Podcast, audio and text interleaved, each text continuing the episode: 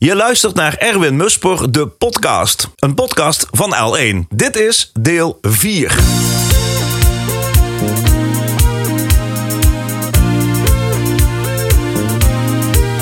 Erwin Musper is producer. In zijn lange carrière werkt hij met vele internationale grootheden. Het rijtje is indrukwekkend met namen als David Bowie, Van Halen, Bon Jovi, Mick Jagger, Metallica, Chicago, Elton John, The Scorpions en Def Leppard. Ook Nederlandse bands weten Muspers studiokwaliteiten op waarde te schatten. Doe maar, Toontje Lager, Raccoon, Normaal, Herman Brood, Frank Boeien, Bluff en Anouk werkten graag met Erwin achter de knoppen. Erwin Musper is inmiddels met pensioen en verruilt in 2014 zijn inmiddels vermaarde Bamboo Room opnamestudio in Cincinnati voor een huis aan het strand in Ecuador. Daar is hij erg betrokken bij het wel en wee van het weeshuis in zijn woonplaats. In deze vijfdelige podcastserie praat ik, Henk Hover van L1, met Erwin Musper aan de hand van 10 door hem zelf gekozen sleutelnummers uit zijn carrière. In aflevering 4 hoor je nog veel meer Van Hele verhalen. We praten ook over de opkomst en het einde van Erwin Muspers vermaarde Bamboo Room studio in Cincinnati, waar ook zangeres Anouk regelmatig kwam logeren. Dit is Erwin Musper, de podcast, deel 4. Een podcast van L1. We waren blijven steken bij Amsterdam van Van Helen. Met een bescheiden textuele bijdrage van Erwin over een bekende Amsterdamse koffieshop.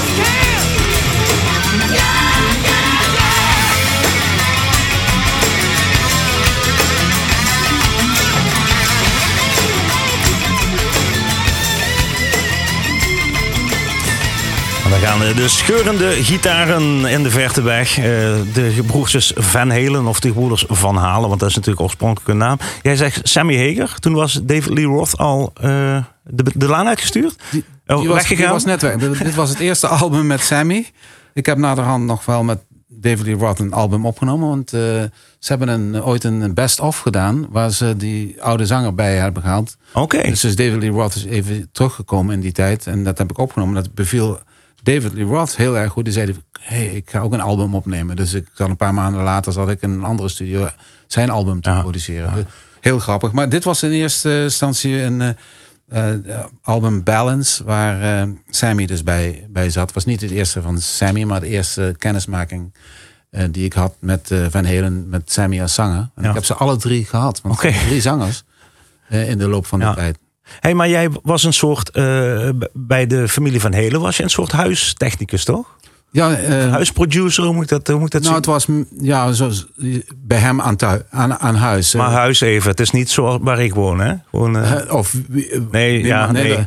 Je, je gaat dus naar buiten, of je komt buiten aan door de heuvels van Hollywood. En dan opeens zie je een gigantisch groot ijzeren hek. En dan druk je op een knopje.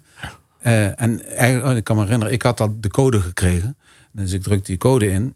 En dan zie je die statige ijzeren hek, eh, dat zie je dan open gaan. En dan moet je nog eens een heel stuk naar boven toe. En dan heb je rechts zijn huis. Dat was echt een kasteel. En dan eh, om de bocht had je een, aantal eh, grote vierkante blokken.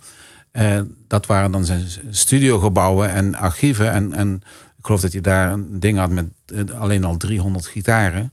zo. Enzovoort, enzovoort. Dus, maar dat, hij hoefde dus zijn huis eigenlijk niet uit om opnames te maken. Hij had daar gewoon een studio ingericht. Dat noemde, de studio noemde hij ook 5150. Naar een van zijn albums. Oké. Eh, dus daar daar heb ik dan eh, al alles wat ik dan heb eh, opgenomen met hem in zijn studio gedaan. Ja, nou ja, ik, ik vind het een mooi, uh, mooi idee om toch weer bij jou dat beeld op te roepen van hoe ging dat dan? Waar, wat, wat zie je, waar sta je, waar staat de band? Nou, het mooie ervan vond ik, deze band nam op op een wijze die ik met nog geen enkele andere band heb gedaan, is dat ze allemaal omheen stonden. Dus ik zit in een soort regieruimte. Je zit achter het mengpaneel. Ik zit achter het mengpaneel. Hier letterlijk links staat Eddie. Met zijn gitaar? Met zijn gitaar. Rechts uh, staat uh, Michael Anthony met bas. Voor mij, aan de andere kant van het mengpaneel, staat Sammy. Tussen die twee hele grote speakers in met een nee. hele goedkope dat kan toch niet? microfoon. Nou, het kan wel. wat, jij, wat jij hoort is zo opgenomen. Nee. Ja. En dan, dan gaat het los en het gaat op een oorverdovend niveau. Maar dat is gewoon aftellen. De enige die er niet bij zit is natuurlijk de drummer. Ja, ja. Boom, boom, boom, aftellen. En dan gaat dan denk je van ja, dit is Van Helen. Dat, dat hoor je meteen. Dat is zo uniek. En dan uh, vier minuten later, boom, klaar. Maar dus, dus echt als band. Niet zo van, goh, de drummer die mag eerst een week spelen. En dan komt de bassist erbij. En dan komt uh, de gitarist. En... Dus op die manier. Op als die band? Manier, als band. Niet bij ieder nummer, maar het grootste gedeelte, vooral de, de echte rockers, die werden gewoon zo opgenomen. Ja. Hey, en eh, ja, we kennen natuurlijk allemaal eh, de, de, de iconische gitaarsolo eh, van Eddie van Helen in, in dat nummer van Michael Jackson. Hè? Dan, ja. gaat helemaal los. Ja. Maar, maar, maar hoe speelde hij zijn solos? Was dat 10, 20 keer over elk nootje tunen? nee, hij niet. We, gingen, we, deden wel een paar takes en zo. Hè? Uh, maar dat was voornamelijk, het, het, was altijd goed. En het was nooit hetzelfde, zeker niet so, solistisch. Maar ik, ja, ik keek gewoon naar hem en ik dacht van eigenlijk, het ziet heel gemakkelijk, zoals jij speelt, lijkt het heel gemakkelijk. Ja. Uh, was het natuurlijk niet, maar het, uh, hij hoefde daar niet zich moeite te voelen. Dat, dat was gewoon uh, in zijn vingers en in zijn hoofd. dus het was echt een rockband, een goede teken, klaar. maar ook echt klaar. Dan, dan, dan wordt er verder niet meer over wakkeleid. Is het ook klaar. Maar een beetje opschonen hier en daar en dan. Ja, maar, maar wat je dan vaker deed is uh, dat je dan... Uh, uh, laten we nog een take doen. Dan, mm, nog een mm. dan naam je drie keer achter elkaar hetzelfde nummer op. En dan zei bijvoorbeeld Alex van... Goh ja, maar ik heb daar een hele goede fill gemaakt. En ik zei, oh ja, dat is het einde van het tweede refrein. Na dat en dat. Ja, ja. ja. Zo, oh, dan zeg ik, die plak ik dan wel in versie 3. Oké. Okay. Dus dan ging ik in die tijd dus nog in uh, analoge banden knippen. Oh, met banden moest je echt... Ja, ja. ja. Oké. Okay. Dus, dus, dat was, als je het eenmaal misknipt, dan ben je de sigaar. Hè? Dus je, je kon geen fout maken. Nou, nou doe je het allemaal op, op, Digitaal, op, ja, op het scherm. Ja, Dat was, boom, kapot. Hè? Dus dan kon je het alleen nog maar... Ik had dus... Daar komt ook de naam non-destructive editing vandaan. Hè? Ja, Want ja. destructive is, de band kapot, ja, helaas pindakaas. Ja, ja, dus je kon je geen fout veroorloven. Maar daar was ik heel bedreven in geworden. Dus dan uh, had ik opeens om mijn nek had ik zo'n stuk band hangen van vier maten. En had ik er aan de achterkant geschreven van uh, maat 86, eerste noot uh, van. Oh, echt waar? En dan ging ik naar die andere band, waar de andere versie op stond. Dan knipte ik datzelfde stuk eruit en dan erin en dan hopen dat het. ja, dat komt heel nauw, toch? Het is een milliseconde werk. Hè? Ja, dat is milliseconde werk.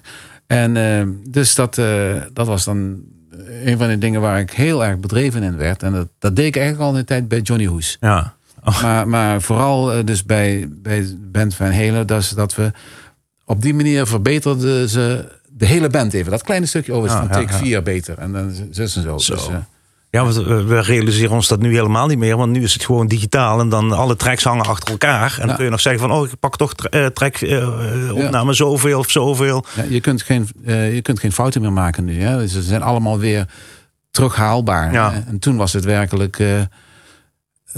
ik zou, zou bijna zeggen van... De, dat scheiden de the boys from the men in the ja, business. Hè? Maar de, het ambachtelijke is er ook gewoon. Het ambacht ja. van muziek maken en muziek opnemen en een paar goede oren aan je kop. Uh, daar is niks mis mee, toch? Nee, dat, dat was toen heel, heel erg belangrijk. Zouden we nu meer mensen moeten hebben? Ja, ja, ja iedereen noemt zich natuurlijk producer. Ja. En dat mogen ze ook natuurlijk. Maar er komt heel wat meer bij kijken. Wij gaan naar uh, jouw Bamboo Room studio. Want dat was jouw eigen studio. Op jouw eigen Um, nou, Compound, toch? Ja, ja, een beetje. In, ik, uh, toen, toen, het, uh, toen, toen ik bij Eddie wegging, zo in die tijd, dacht ik van vrek, ja, waarom zou ik zelf niet een, een studio bouwen thuis? En toen ben ik in eerste instantie heel erg geschrokken van de prijzen in Hollywood. Want Van de huizenprijzen neem ik. huizenprijzen. Want ik moest dus een, eh, Ja, ruimte hebben. Dus ik ging kijken. Ja, dit kost een half miljoen. Oh. Maar dat was als een, een eh, one-car garage. Ja, dan kon je dat. En ik had natuurlijk veel. Dus uiteindelijk ben ik naar een andere eh, staat vertrokken. En dan ben ik eh, net een, eh, zeg maar in de buitenkant van de eh, stad Cincinnati terechtgekomen. Waar ik een heel mooi huis heb gevonden in de bossen. Met voldoende ruimte. En heb ik in 2003 heb ik een eigen studio gebouwd. Naar voorbeeld van al die studios waar ik in mijn leven in gewerkt heb. Dus je, ik, ik wilde exact dezelfde analoge machine. Maar je begon met niks. Het was een, was een Nou, lege ruimte. Nou, daar, daar had iemand een hobbystudio. Oké. Ik dacht van, oh, dat, dat kan ik als start gebruiken. Dus, en dat heb ik dan helemaal uitgebouwd. Maar voornamelijk wat het belangrijkste was van... eh, ik ben gewend als iemand in de studio kwam in Hollywood... van, god, ik wil een Fender Rhodes piano eh, opnemen. Ja, die stond daar dan. Dus ik dacht van, bij mij moet die ook staan. Oh, echt? Dus daar heb ik allemaal die instrumenten gekocht. Allemaal die versterkers, de Marshall Ja. versterkers. Ik, had, ik had zelf al eerder een, een versterker gekocht van eh Pete Townsend van The Who. Eh, dus die had ik daar. En dat is natuurlijk altijd leuk om te zeggen. Ja, die, die Highwatt, eh die is van Townsend. Van Pete En daar was het allemaal meteen op spelen. dus, maar dan had ik dus Hammond orgels, eh, Hmm. slagwerk. eh, letterlijk wat je dus in een hele grote studio kon je bij mij ook vinden. Je hoefde maar te vragen en ik haalde het uit de kast. Dus toen had ik dat thuis. Dan hoefde ik ineens niet meer te reizen. En dan heb ik dan de laatste 14 jaar of zoiets. eh, ben ik, dat- heb ik dat gedaan. Ben je gesetteld daar? En dan kwamen de artiesten naar jou toe. Ja, dat was mijn hoop. En dat is ook gelukt. Dus eh, of ze stuurden de dingen op die ik daar deed, of ze kwamen zelf. Ehm, en het- totdat ik eh 65 werd. En toen dacht ik van ja, nou is het goed geweest. eh eh, ga langzamerhand kijken of, eh, omdat Daniel met mij natuurlijk bijna 30 jaar in die tijd zich altijd op de tweede plan heeft geschoven. ik nou een beetje, beetje meer voor haar vrije tijd. Toen heb ik gezegd, vijf- 65 is mooi. En ik heb de studio te koop aangeboden. En eh, het heeft een jaar geduurd. En toen kwam de juiste persoon die dat wilde overnemen. En dat was dan eh, voor mij de, de slotfase van mijn Ja. professionele carrière. Maar jij wil nu al heel snel naar Ecuador. Ik wil heel graag weer door. Nee, maar ook in dit gesprek. Maar wij, moeten nog, wij gaan nog over twee stapjes voordat we in Ecuador komen. Ja, want ja. wij waren bij de Bamboo Room. Daar waren we. Ja. En die artiesten die daar op bezoek kwamen. Kwamen ook heel veel artiesten uit Nederland. hè? Nou, de eerste, een van de eerste was Anouk. Oké. Anouk kwam naar, omdat ik daar al meer en meer had opgenomen. eh, die kwam daar met een, eh, een eh, componist uit eh, Canada. Eh, kwam ze materiaal schrijven. Dus toen heb ik gewoon mijn studio beschikbaar gesteld. Want eh Anouk had eh, de leuke gewoonte dat ze... Ze was al vaker bij mij op bezoek geweest. En iedere keer als ze kwam, ze, oh, hier wil ik ook wel wonen. En dan af en Oh, echt? Ja. Af en heeft ze twee keer heeft ze, is ze zo ver gegaan dat ze een huis naast mij heeft gekocht. Dus zowel in Hollywood als in eh, Cincinnati. Ook echt waar? Ja. Oké. Ja, Het klinkt een beetje, klinkt een beetje als stalking, hè? maar dan de andere kant op. eh, Ja. Erwin. nou nee, we- kunnen het heel goed met elkaar vinden, gelukkig. Dat eh, kwam heel natuurlijk. Eh, dus zij vond het leuk. En toen ja, was ze in ieder geval bij mij geweest in, eh, in Cincinnati. En toen heeft ze daar een huis gevonden naast mij. En in ieder geval, dat was dan mijn eerste zogenaamde internationale klant. En dan zijn er dan meerdere geweest, voornamelijk eigenlijk uit Nederland Ja. en België. Maar ook normaal bijvoorbeeld. Die hebben ook bij jou opgenomen. Ja, niet, nee, dat was weer een andere tijd. Maar maar die zijn wel naar Amerika gekomen. zijn naar Amerika gekomen. Ja. want ik zei, ik kom niet naar jullie. Niet naar de Achterhoek. gaan we niet. Nee, nee, ik was een beetje bang voor het uh, hoenpapa-effect. Oké. Ik, ik hou niet van dat, eh, zeg maar, eh, eh, goedkope humor of zo. Hè? Maar ik dacht van, die band kan wel rocken als het moet. Dus Ja. ik heb, Beetje status quo-achtig vind Ja. ik het altijd. Ja. In een bepaalde fase. Hè? Ja, ja. En dus eh, op dat moment heb ik gedacht van, nou eerst ga ik een barrière op van... eh, ik wil geen hoenpapa horen. Nee, dat, dat doen we dan niet. We gaan helemaal wat, wat de nummers die jij wil. Goed, ja. En ik kom niet naar Nederland. Dan komen we wel naar Amerika. En dan kon ik er niet meer onder. Ja. En toen bleek dat dus heel erg leuk te zijn. Dus eh, als je dan dat album zou horen, dan denk je, oh verrek, dat is helemaal niet normaal. Dat het zit veel gelaagder in elkaar. Ja. En dan blijkt dat, dat, dat bijvoorbeeld, ja... eh, eh, eh, hoe heet het nou? Jovink? Benny, Benny, Benny Jolink. Benny Jolink, ja. En dat hij, dat hij dus veel meer schrijft dan wat je gehoord hebt. Dus het, het, is gelaagder in, Ja. in, in, in tekst, maar ook bijna. Ik had een paar nummers, daar wilde, daar wilde ik een soort New Orleans-achtige groove inzetten. Nou, dat bleek precies te passen. Dus dan is het een andere uh, versie van normaal. Dus dan vond ik het wel heel leuk. Wij zien alleen maar de boeren, hè? De boeren normaal. Maar bij de jongens, dat is eigenlijk van huis een beeldend kunstenaar. Dus die man is toch iets breder georiënteerd dan alleen maar de muziek waar hij bekend van zijn. Ja. Dus ja, cool. Voor hem was dat dus ook leuk. Dus wat dat betreft, ja, dat, dat, was nog niet in mijn eigen studio. Maar wel iemand die dus naar mij toe kwam in plaats van dat ik naar hun toe moest. Hey, maar in hoeverre ben jij als uh, uh, technicus, maar later ook als producer afhankelijk van verkoopaantallen? Want als jij in Amerika een uh, hitje hebt en je hebt in Nederland een hitje. Gaat je prijs omhoog? Nee, maar ja, dan moet je, je moet, ja, dan wordt het, wordt het relatief duurder dan toch, op een gegeven moment. Nou, als jij iets moet doen voor een landje waar maar een paar miljoen mensen wonen. Ik heb het nooit gedaan voor mijn geld. Nooit gedaan. Dus als ik iets moet doen en ik krijg er niet voor betaald. En ik denk van dit is voor of goed doel of het ligt me. Uh, als ik je echt zou moeten zeggen, dan heb ik misschien bijvoorbeeld, uh, noem maar wat, uh, heel veel plezier gehad met een album met Raccoon. Mm -hmm. hè, waar ik dan maar een tiende van betaald kreeg als met Scorpion. Mm -hmm, ja. Maar het, het lag me helemaal. Dus je doet het toch voor de muziek. Kijk, ik ben nooit een, een geldjager geweest. En als het kwam, was ik er niet. Uh, was je er niet vies van? Niet vies van, maar ik heb het altijd als uh, ja, bijkomend effect. En als het dan maar goed ging, dan kon ik me nog beter huis permitteren of wat ik nu doe. Dus alles wat ik nu doe is naar aanleiding van een aantal grote mm. klappers. Mm. Hè, uh, maar mijn drijfveer is altijd voldoening van de muziek en voldoening van met leuke mensen samenwerken. Dus als er dan geen budget was of een klein budget, dat is voor mij nooit een, een stop geweest. Van, uh, ik zou niet, ja, wie zou ik nou kunnen. Ja, af en toe doe ik het voor niks. Echt waar? Ja, als ik het leuk vind of als ik iemand uit kan helpen. En, en nu hoef ik het al helemaal niet meer te doen. Want eh, wij leven op een manier waardoor ik niet meer hoef te werken. Hè? Dus als er iets komt wat ik iemand, voor iemand kan betekenen, dan, dan ben ik daar. Oké. Um, je zei met leuke mensen werken. Uh, wij hebben de indruk hier in Nederland dat Anouk niet echt een leuk mens is. Kun jij dat tegenspreken? Nou ja. um, ik, kan ik kan twee dingen over Anouk zeggen. Uh, zelden iemand zo loyaal. En ik heb, wat ik van haar heb geleerd, geleerd is... zij stelt haar kinderen boven alles. Letterlijk, ze heeft nou zes kinderen. Voor haar, als zij dus, noem maar wat... Uh, vier keer in de Ahoy moet staan, dan zegt ze: Ja, maar ik, na twee keer is de dag daarna is van mijn kinderen. Ja, maar dat kost uh, honderdduizend schade. Daar heb niks mee te maken. Mijn kinderen gaan voor. Dus die heeft een soort moeder. Uh, kloek gevoelens waarvan ik, waar ik mijn petje van opneem, afneem. En zeker nu ik zelf in Ecuador in een soort situatie ben gekomen van dat, dat ik met kinderen te maken heb. Dat ik zie hoe belangrijk het is voor een kind om een ouder, een ouder hebben waar ze op kunnen vertrouwen en die er altijd is.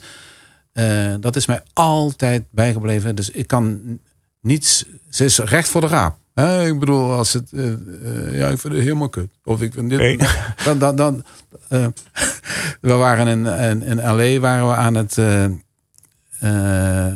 werken aan, aan, de mix van het tweede album, Urban Solitude. Komt daar de grootste baas van Amerika, een A&R-manager, komt daar binnen. En die begint dan met haar zo'n beetje te praten. En hij voelde al van, nee, die wil dat een beetje populair uithangen. En zei hij, uh, can I have dinner with you? Mm. En, en zij zei, fuck off. Echt waar?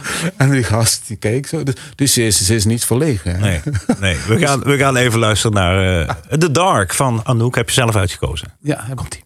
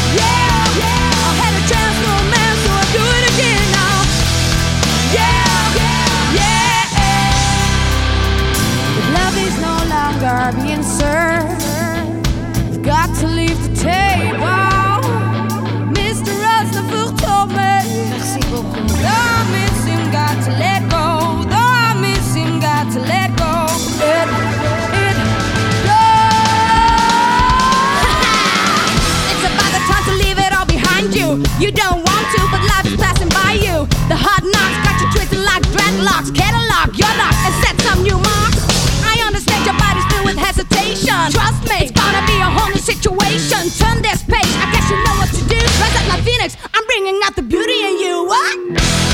Yeah, Take your heart out and sing, get the courage again now. Yeah, Take the time, pick the train to the center.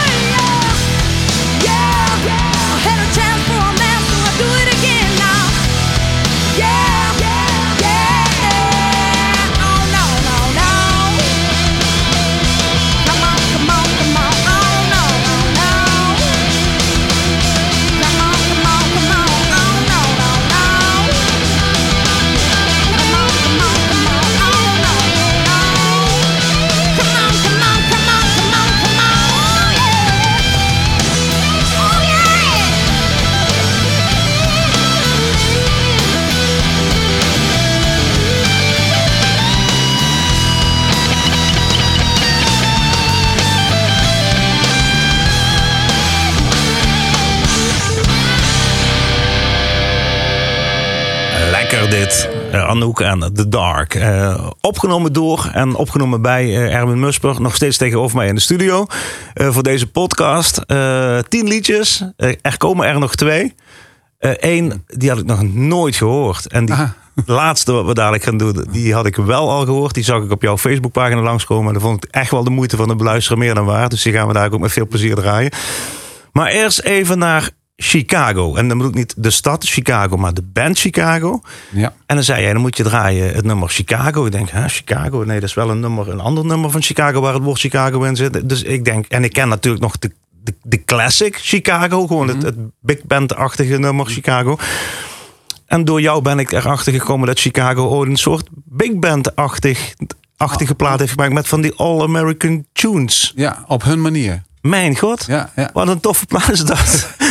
Ja, ik, ik, Ik heb wat gele- ik, ja, ja, ja, hij zit bij mij op mijn Spotify-lijst. Dus, Oh, eh, perfect. ja, heel cool. Ja, er was een onverwachte, ook weer zo'n aanvraag. Wil je dat met ons doen? Grote band Chicago, toch even zeggen. eh, Even, Ja, voor mij was het werkelijk, eh, heel simpel gezegd, eh, in mijn begintijd van Sharons en eh, Ja, ja, heel lang geleden kwam ik vaker in een eh, cafeetje in Maastricht. Die heette de Paddock. En die hadden een jukebox. En dan drukte ik bijna altijd een, eh, nummer in de 25 or 64 van Chicago. En opeens denk ik van, nu druk ik op mijn knop. eh, Gentlemen, tapes is rolling. Ah, Oké, ja. dus was het diezelfde Chicago. Na zoveel jaren zit je in een, Ja. in een ruimte met hun nieuwe plaat te maken. Dus dat was ook zo'n eikmoment van hoe is het mogelijk? Maar hoe, kwam, hoe, kwam, hoe kwam je daar? Wat, wat is de, wie heeft je opgebeld? Diezelfde producer die mij heeft gevraagd om eh, David Bowie. te Oké. Ja, dus eh, daar, daar heb ik veel mee gedaan met die, met die producer. Want die zegt dan, ik heb deze man, die heeft, heeft met mij David Bowie gedaan. Nou, dan heeft Chicago zoiets nou als David Bowie met hem wil werken, Ja. dan willen wij ook wel met hem werken. Want zo werkt het dan toch? Ja, ja en, en ze krijgen natuurlijk vertrouwen van die producer. Maar die pro- producer heeft dan een vertrouwen in mij. Omdat ieder project wat ik met hem gedaan heb goed bevallen is. hè. Eh, dus toen opeens zat ik met Chicago in eh, Vancouver. eh, waar die producer woonde. Zo'n album op te nemen met allemaal die classic standards. Classic standards, dat zag ik net, ja. De, op de manier zoals Chicago het zou doen. En zelfs zes nummers hebben we uitgebreid. Zijn we teruggevlogen naar Los Angeles. En met een echte big band Ja, erachter. Dus ja. toen was dat wat we, wij zelf hadden gedaan al klaar. En dan kwam dat er dan nog bovenop. Want Chicago is al met blazers ook, hè? Ja. En dan komt er nog een Big- ja, dan big band echte. Ja. Dus dat heet ook het big band project. En eh, ja, eh, ik kan me herinneren, we zaten allemaal in hetzelfde hotel. En, en toen was er nog geen sprake van dat ik het ook zou mixen. Mhm. Maar toen zat, zaten ze een keer aan de bar s'avonds en ik kwam langs en ik zei... God, ik zou het best wel leuk vinden om te kunnen mixen. Ja, we willen het eigenlijk ook wel heel graag. Want zoals het nou klinkt, we gaan de producer zeggen dat jij het ook moet mixen. Dus dan heb ik die, die klus er ook nog bij gekregen. En na de hand zijn we een aantal keren uitgenodigd. Was je daar ook bij? eh, op tour. Maar gewoon het idee van als fan, van, als 20-jarige fan, en dan op weet ik veel, eh 50-jarige. Met je idolen. Laat- dat- zijn van die stappen in de wereld. Wie, wie, wie overkomt dat? Hè? Ja, je zit hier met je partner trouwens, want je praat tegen haar. En mensen Ja. denken dan dat je mij vraagt of ik daar ook bij was bij Chicago. Nou, Oh, zo, ik was daar niet bij, maar jouw partner was er ja, wel bij. ja. ja, zij is eh, al, al 40 jaar mijn eh, partner. Ja. Eh, de stilzwijgende eh, eh, rots in de branding. Ik mag die microfoon niet openzetten. hè? Nee, nee, nee. Nee, oké. nee, nee. Doe ik het niet. Oké. No go. Van mij mag het wel, maar Ah, Oké, goed. Maar het, het, als je een goede partner hebt, dan, dan, dan Ja. is dat ook een van de, de, de dobbers waar je Absoluut. succes op drijft, toch? Ja, het is, het is ik durf zonder meer te zeggen van, ik heb altijd een, een duw in de rug gekregen en een, ja, gewoon, dat was gewoon verzekerd. Ik kon altijd naar huis komen, het was altijd prettig. Hè. Dus, nu zijn we ook eh, hier met z'n tweeën en, en eh, eh, gewoon zonder dat uh, zou, zouden een hele hoop dingen niet zijn gebeurd. Ja. Hè, ook, dan hoeft ze niet actief in de muziek te zitten, maar gewoon die persoon waar je als het ware voel, veilig bij voelt. Ja. En dat is tot op de dag van vandaag. Ja. Duw in de rug, maar ook schop onder de kont? Oh ja, ja, nou, nee, ze, Ja, er wordt geknikt. Ik, ik zal, ze, ze is niet iemand die, die eh, klakkeloos alles eh, accepteert. Want eh, we hebben het er gisteren nog over. Ik heb natuurlijk in die tijd heb ik een aantal gouden platina platen verzameld. En toen we in Ecuador het huis gingen inrichten, dan zegt ze niet in de woonkamer. Oh, Noem maar wat. mag in je mancave, mogen die dan? ja, zo. Ja, de- het kantoor was dus eh, wel goed. Nee, want eh, ik begrijp wel wat dat is. Maar dat is gewoon, de dynamiek is, is prettig. Ik ben, ik ben heel blij dat, eh, dat ik haar aan mijn zijde heb gehad. Want ook in het begin, dan moest ik heel veel reizen. En dan zat ik soms echt maandenlang ergens terwijl zij voor de rest van de, onze dingen zorgde. Ja. We gaan het zo meteen hebben over Ecuador, want daar wonen jullie. En Ja. daar heb je een heel mooi project, of daar hebben jullie een heel mooi project gerealiseerd. Gaan we het uitgebreid over hebben. We hadden het over Chicago en die, die plaat met die big band opnames, met die Amerikaanse standards. standards. Eh, ja, we gaan luisteren naar Chicago. Ik, ik kende het van Frank Sinatra, maar wie heeft het niet opgenomen?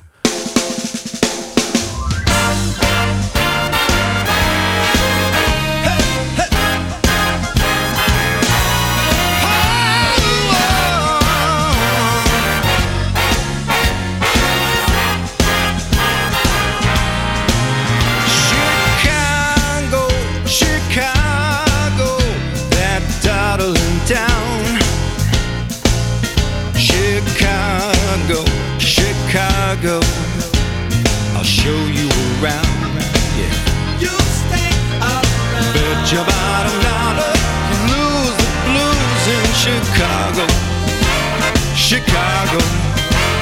The folks who visit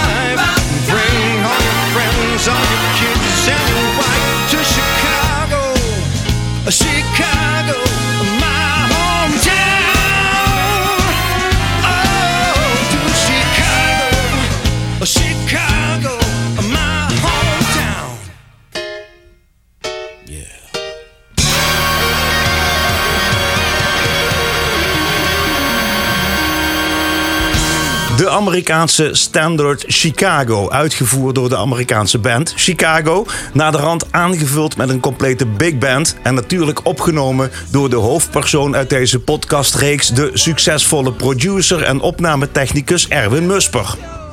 In het laatste deel van deze vijfdelige reeks praat ik met Erwin over zijn leven na zijn producerspensioen. Het leven in de States verruilt hij voor een huis aan het strand in het Midden-Amerikaanse Ecuador. En daar vindt hij een nieuwe roeping.